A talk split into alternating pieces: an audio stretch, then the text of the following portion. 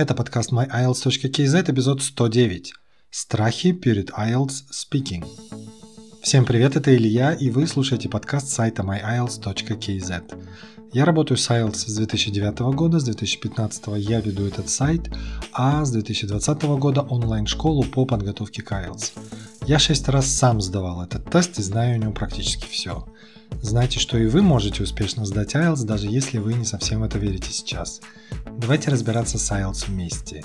И сегодня у нас speaking. А именно мы поговорим о страхах, которые могут мешать вам показать лучшее, на что вы способны во время вашего устного экзамена.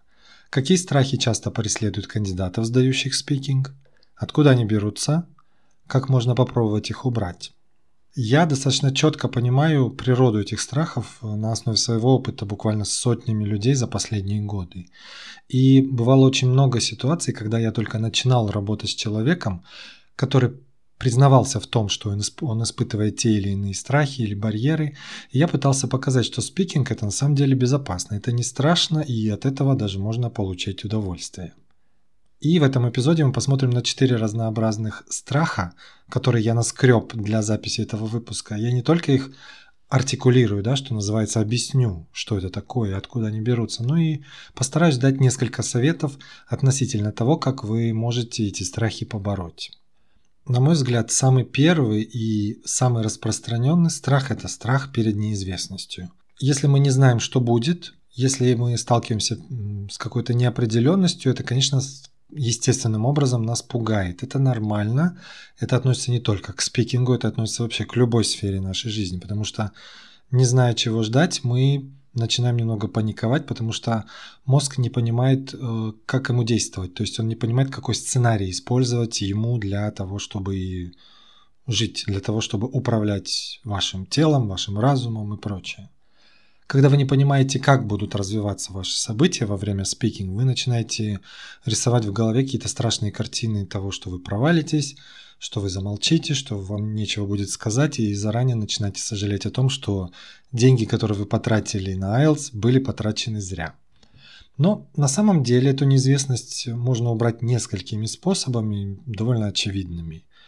К примеру, во-первых, самый простой способ это сделать – это познакомиться со структурой теста speaking. Тест на самом деле предсказуем. Когда вы четко понимаете, что зачем будет идти в этом тесте, то есть будет сначала part 1, там будут спрашивать об этом, будет длиться столько-то, затем идет part 2, его особенности, ну и, наконец, part 3, в чем его отличие от предыдущих двух партов. Когда вы вот это все понимаете, тест становится вам понятнее, он становится предсказуемей, и это, естественно, вселяет в вас больше уверенности. Кроме того, помочь может следующее – Просто примите факт, что вы, скорее всего, не получите 9, так называемую идеальную оценку в и это нормально. Спросите себя, зачем вам девятка? Вам действительно требуется девятка? Скорее всего, нет. Вполне возможно, вам хватит пятерки, шестерки, может быть, семерки. Люди, которые получают 7 баллов, они ошибаются в спикинге. Это нормально, потому что человек, который идет на 7, он хоть и показывает довольно обширную лексику с точки зрения грамматики, он отличается, естественно, от тех, кто получает шестерку, но, тем не менее, там все равно присутствуют некие ошибки, и человек без проблем может получить 7, и это я видел не один раз на своей практике. Ну и, конечно, неизвестность э, убирается с помощью практики я всегда рекомендую тренироваться говорить. Вы можете это делать с кем-то, если вы готовитесь с другом или с подругой одновременно на IELTS. И тем самым, когда вы будете тренироваться, практиковаться вместе, один из вас может выступать экзаменатором, другой кандидатом, то есть отвечать на вопросы просто. Это фактически приносит обоюдную пользу. Вы себе помогаете, помогаете другому человеку, потому что человек, который ведет себя как экзаменатор, он э, ставит себя на место экзаменатора и примерно понимает, как он себя ведет. Что он говорит, как он вопросы формулирует. Вот, вот эти вещи, опять же, помогают взглянуть на тест немножко с другой стороны и Опять же, это будет придавать уверенности. Если вы в той ситуации, когда у вас нет человека, с кем вы можете тренироваться, тренируйтесь наедине с собой. Уединитесь, уберите какие-то посторонние шумы и попробуйте прям самостоятельно отвечать на вопросы. Вы можете их озвучивать сами для себя и потом отвечать на них можете не озвучивать. Самое главное, что вы говорите.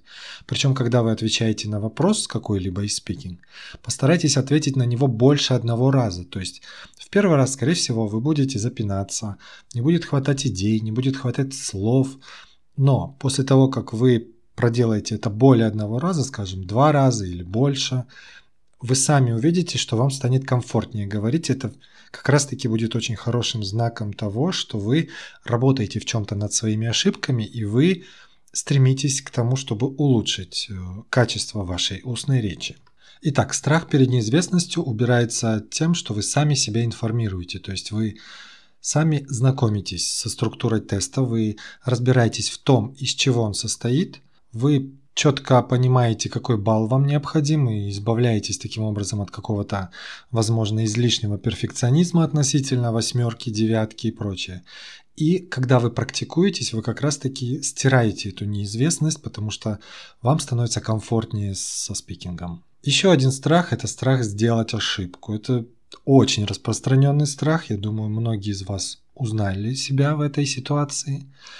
Этот страх, на мой взгляд, происходит по причине того, что мы, э, люди, которые живут в постсоветском пространстве, выращены системой образования, которая делает упор на ошибки, подчеркивает их и где-то даже, может быть, шеймит человека, начиная с самого раннего возраста. Но мы должны помнить, что мы выше наших ошибок. Мы не только состоим из наших ошибок, мы же все-таки успешны в чем-то другом, да? Мы успешны в каких-то других сферах жизни, и в этом как раз-таки наша ценность. Поэтому не фокусируйтесь на своих ошибках, ну или старайтесь немножко ослабить этот фокус. И еще этот страх появляется из-за установки типа я постоянно ошибаюсь в чем-то, например, я ошибаюсь в какой-то теме из грамматики, да, например, у меня не, не получается формулировать правильно там present perfect какой-нибудь или что-то в этом роде. И вот когда мы, опять же, концентрируемся на этой вещи, это подстегивает вот этот страх ошибиться. Нужно постараться его убрать. Теперь о том, как снизить вот эту тревожность по поводу ошибок. Во-первых, примите, что ошибаются абсолютно все – и вы будете ошибаться. В конце концов, вы не искусственный интеллект, работающий на алгоритмах, которые не дают сбоя. Вы живой человек, и человеку свойственно ошибаться. Это нормально. Никто не ждет от вас какого-то идеального английского на спикинге. Экзаменатор не ожидает от кандидата, что он всегда и везде будет говорить так, как говорит среднестатистический англичанин, канадец, американец.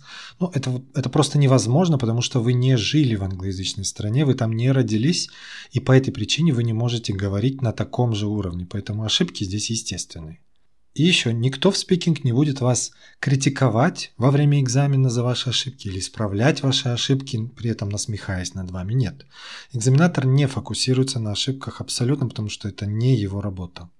Он не преподаватель, он просто человек, который пытается понять, на каком уровне вы владеете языком. Еще одна идея может вам помочь. В спикинг нет понятия «провалил экзамен», как в принципе и во всем IELTS. Нет понятия человек завалил экзамен, то есть он там получил ноль. Да, мы можем ноль получить, но только в том случае, если мы не придем на экзамен.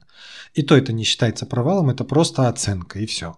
Вы сдадите IELTS в любом случае с каким-то результатом, будь то низкий результат или высокий результат, в любом случае это результат. Тест вы можете пересдать, если во время вашей первой попытки что-то пошло не так. Ну, я хочу вернуться к мысли, вот к страхе, который построен на установке, что я постоянно ошибаюсь там в условном present perfect. Если ваш страх основан, основан на этом, то постарайтесь проработать этот аспект, ну, в данном случае грамматический аспект, заранее онлайн. Вы можете найти кучу ресурсов на этот счет. Посмотрите, уясните для себя, как работать с Present Perfect. Есть куча разных упражнений, с помощью которых вы можете потренировать этот навык, и я думаю, эту проблему можно легко решить. Теперь давайте немножко отвлечемся от спикинга.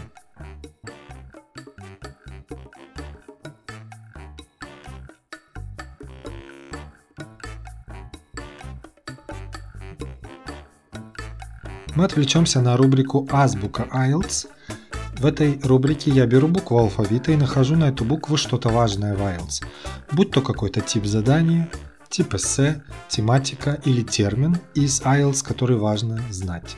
В течение примерно 5 минут я даю быстрый обзор по выбранной теме, а вы, я надеюсь, узнаете что-то новое. Сегодня по-прежнему у нас буква A, и мы с вами остановимся на понятии Academic English.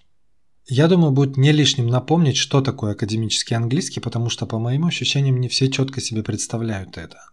Потому что, ну, когда мы изучаем английский на каких-то курсах или, может быть, в университете, в этом обучении не всегда возможно, делается акцент на разнице между академическим и разговорным английским, но академический английский крайне важен для IELTS.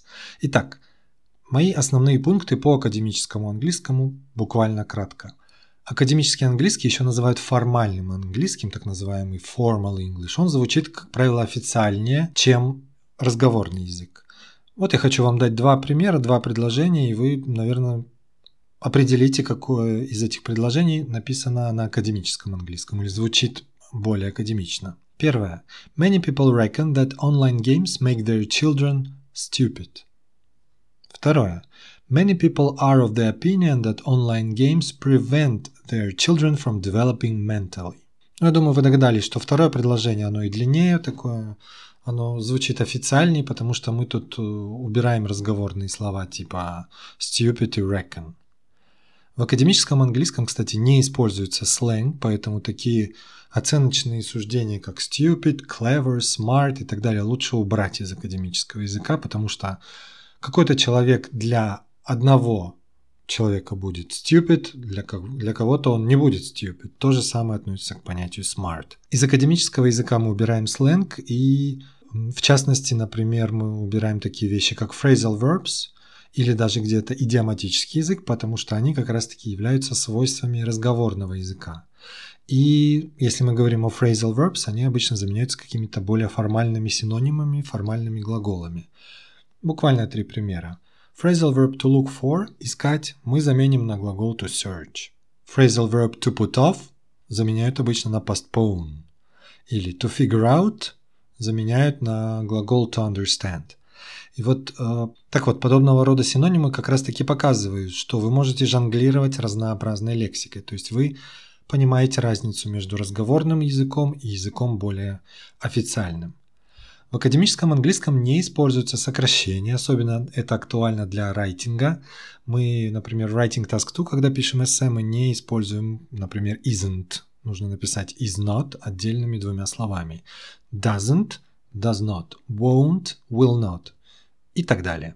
Академический английский исключает эмоции, поэтому в нем не используются восклицательные или вопросительные предложения.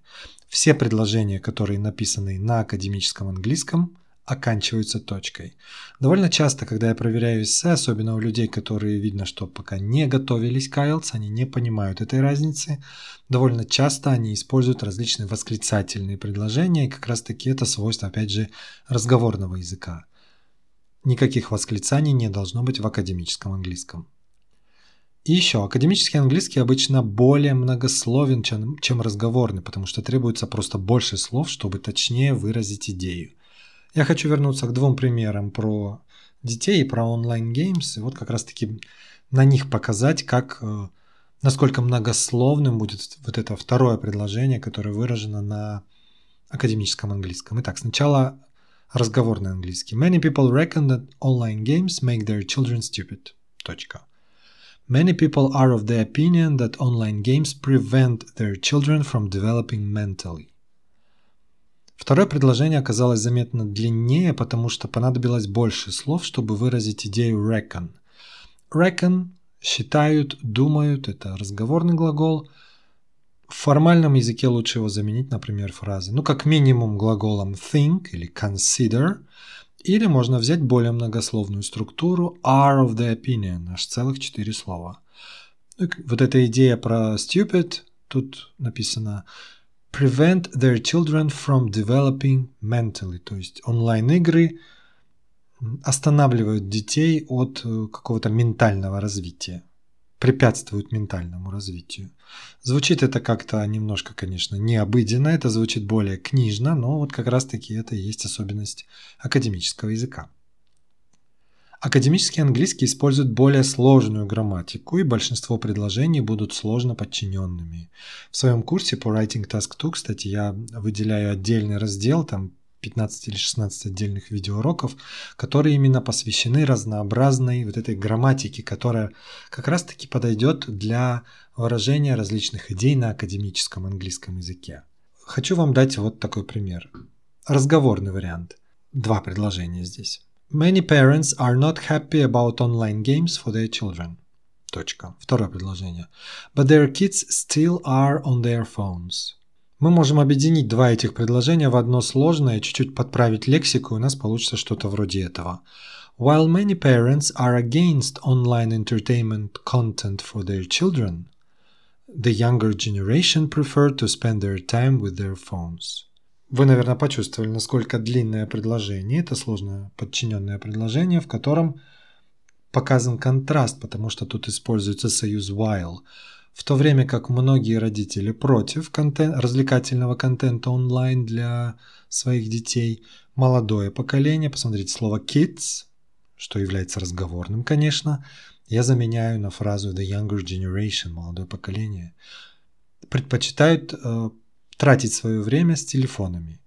В разговорной версии было написано «Kids are on their phones». Это идиоматическое выражение «быть на телефоне». Понятное дело, что мы не сидим на телефоне своей пятой точкой, да? Ну, понятное дело, что мы держим телефон в руке и что-то там смотрим. Так вот, я ухожу от вот этого идиоматического языка, передаю мысль четче. Я говорю, что они тратят свое время с телефонами. Ну и, наконец, последний пункт в этой рубрике в IELTS – Академический английский особенно важен в Writing Task 2, о котором я упоминал, и в Speaking Part 3, как раз мы сегодня говорим о speaking в этом эпизоде, как раз академический английский будет очень к месту в Speaking Part 3, где экзаменатор ожидает, что вы покажете навык формальной устной речи, то есть покажете, что вы умеете строить такие более громоздкие, более большие, длинные предложения, которые, например, можно было бы использовать в эссе. Поэтому не забывайте о том, что академический английский крайне важен для IELTS, особенно в тех секциях, которые показывают ваши продуктивные навыки, то есть writing и speaking. Будьте аккуратны и старайтесь использовать академический английский.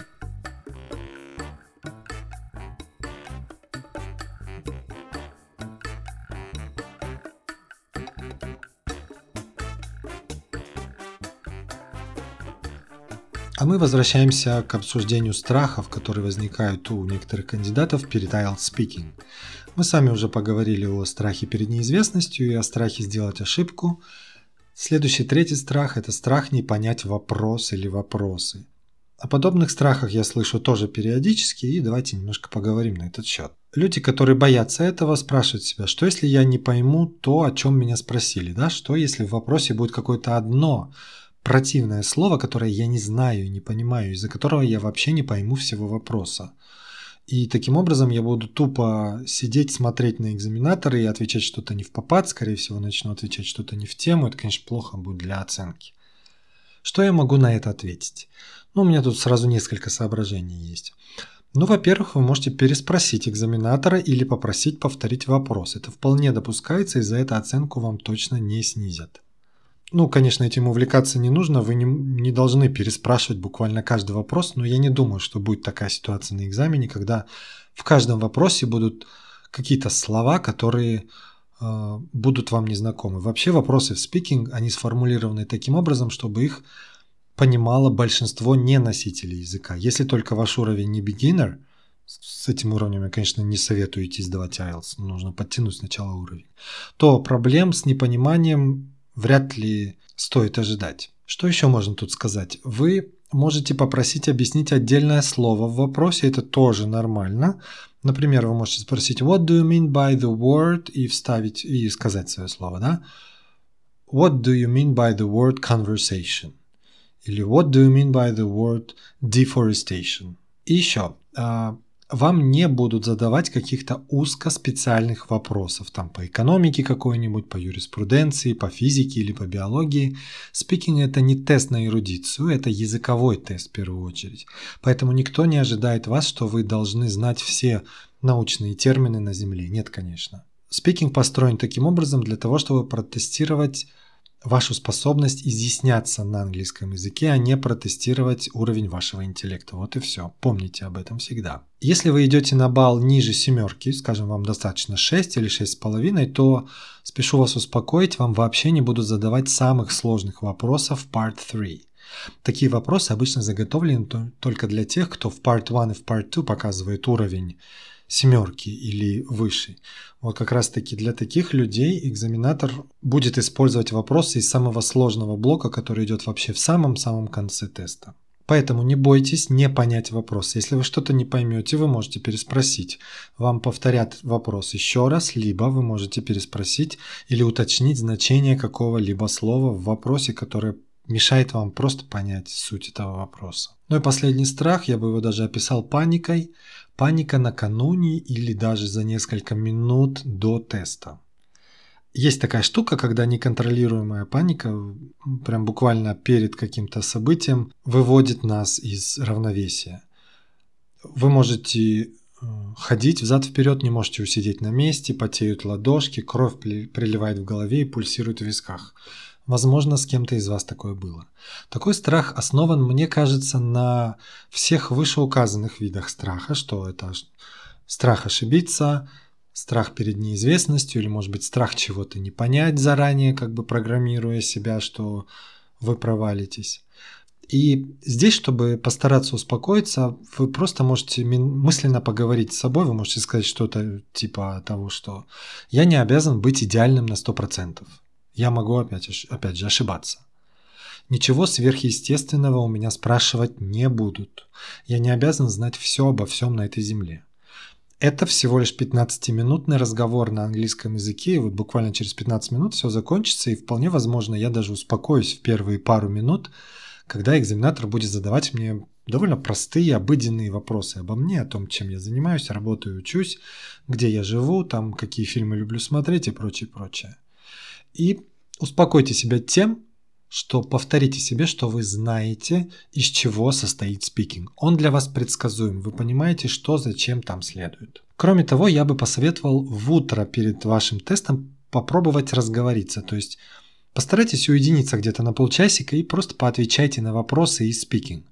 Эти вопросы вы можете найти в интернете, их полно везде, или даже зайдите на MyIELTS.KZ, в архивах вы можете найти такие вопросы и потренировать ответы на них. Это поможет повысить вашу уверенность. Я сам это делаю, кстати, перед своими тестами всегда.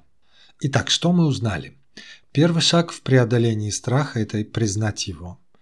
Сделать это, конечно, сложнее, чем просто сказать «да, я признаю свой страх», но когда вы будете четко понимать, откуда растут ноги у этого страха, вам станет легче с ним справиться – я вообще знаю своего опыта, что когда мы начинаем задавать страху много вопросов «почему?», «почему я этого боюсь?», вы получите некий ответ изнутри. Уцепитесь за этот ответ и спросите «почему вот это?». И вот так вот путем нескольких «почему» вы постепенно обезоружите этот страх, постепенно он перестанет быть иррациональным. Вообще рациональных страхов не бывает. Иррациональный страх – это что-то такое серое, непонятное, что-то такое абстрактное, под ним нет какого-то какого такого четкого основания. Так вот, если вы начнете копать этот страх, иррациональность уйдет. Когда вы будете знать причины этого страха, вы просто снизите ценность этого страха. Вот и все. Главная причина страха перед IELTS speaking – это незнание, мне кажется, так, или отсутствие информации. Просто наполните себя этой информацией, и вам станет намного легче. Если вы хотите еще раз посмотреть, почитать те типы страхов, о которых я говорил, и посмотреть на те решения, которые я предлагаю и советы, зайдите по ссылке в описании к этому эпизоду, и вы можете все это прочесть.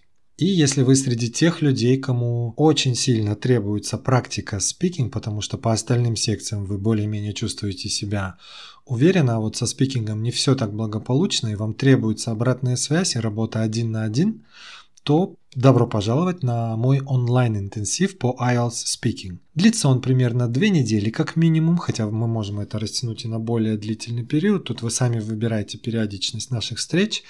В онлайн-интенсив входят 6 индивидуальных э, занятий в Zoom по одному часу, в рамках которых мы будем делать пробные тесты speaking с разбором вашей устной речи. Мы отдельно разберем каждую из трех частей, мы потренируем каждую отдельно из этих частей. Сделаем упор на лексику, попробуем раскрыть немного вашу лексику, поработаем немножко над грамматикой и, в частности, поговорим о психологии IELTS Speaking. Возможно, мы затронем как раз-таки кое-где тематику тех же самых страхов. Чтобы узнать больше об этом онлайн-интенсиве и подключиться к нему, пройдите в описании к этому эпизоду и нажмите на ссылку. И на этом я заканчиваю этот выпуск. Пожалуйста, подпишитесь на подкаст myiles.kz, если вы еще этого не сделали, в Apple подкастах, Google подкастах или в вашем любимом подкаст-плеере, чтобы не пропустить новых эпизодов. А если у вас есть вопрос, комментарий или идеи для будущих эпизодов, то напишите мне. Для этого зайдите на myiles.kz в раздел «Контакты», либо отправьте сообщение в Instagram. Скоро услышимся!